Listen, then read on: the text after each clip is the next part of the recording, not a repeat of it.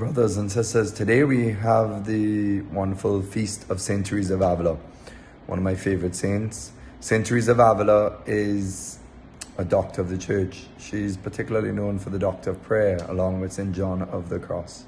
Uh, their teachings on prayer and the mystical stages in prayer have influenced the imagination of the church for centuries. Saint Teresa of Avila was a mystic and her prayer, even though she experienced extraordinary things at times, we can still use with discretion her advice and her own experience of the Lord to maybe help and encourage us, motivate us in our own spiritual life. I just want to read first from the Catechism of the Catholic Church about mysticism and about it being the universal call.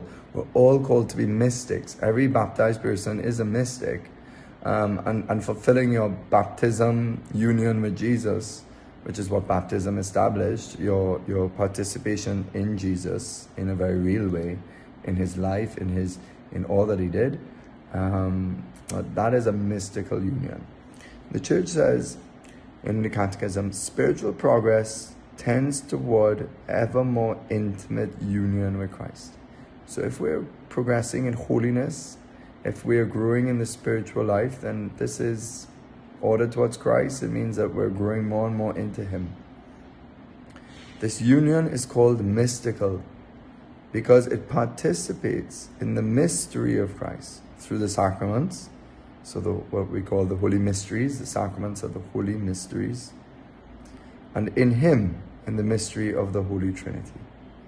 God calls us all to this intimate union with Him even if the special graces or extraordinary signs of this mystical life, so like Padre Pio's um, stigmata, uh, maybe ecstasies, raptures uh, that some of the people experience, the saints, uh, intense, infused contemplation.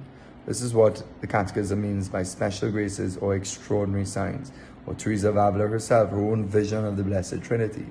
Many of us will not have that privilege of experiencing such a vision of the Blessed Trinity, but we can still have an experience and a vision of Christ through faith just by believing it. But the Catechism goes on to say, even if the special graces or extraordinary signs of, the, of this mystical life are granted only to some, for the sake of manifesting the gratuitous gift given to all.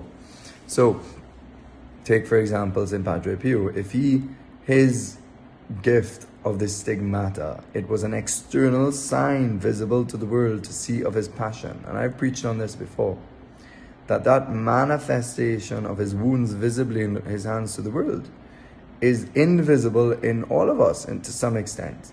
Maybe we don't have the exact pain in our body or but many of us have pains in our bodies through sickness and illness and, and arthritis and, and cancer, different things it's all a share in the passion of Jesus. And so you may not have wounds and holes in your hands and feet, but you have the wounds of Jesus on in your body. And you know, the same thing was in Teresa of Avila. Her experience, she had the Lord appeared to her many times. And these are extraordinary manifestations of grace.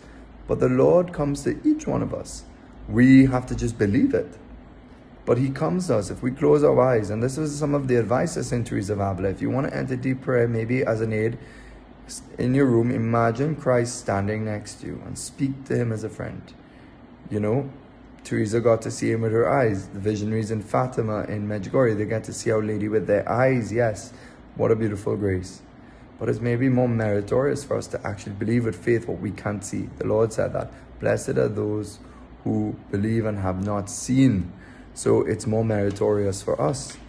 And so we might feel that these visionaries, uh, you know, give special graces, and they are, but, but if we believe and we have not seen, that has more merit to God. So that's one thing about St. Teresa of Avila, about her own mystical life, that, that she searched more and more, and she, she has much advice about how to grow in contemplation, grow in prayer. Her famous definition of contemplation is that it's simply speaking with Jesus as a friend, conversing heart to heart. You know, to really believe that the Lord is present in our life and that we could converse with Him as a friend.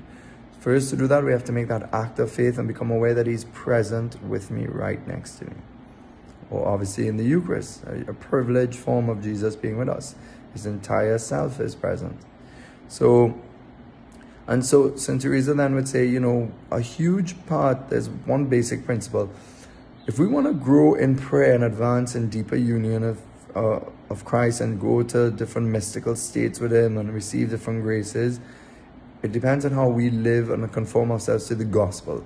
The more we conform ourselves to living the right path that Jesus carved out for us, then the more we will be closer to Him, and therefore the more we will receive Him, more of His light. So, living the gospel is an essential part to growing in the life of contemplation.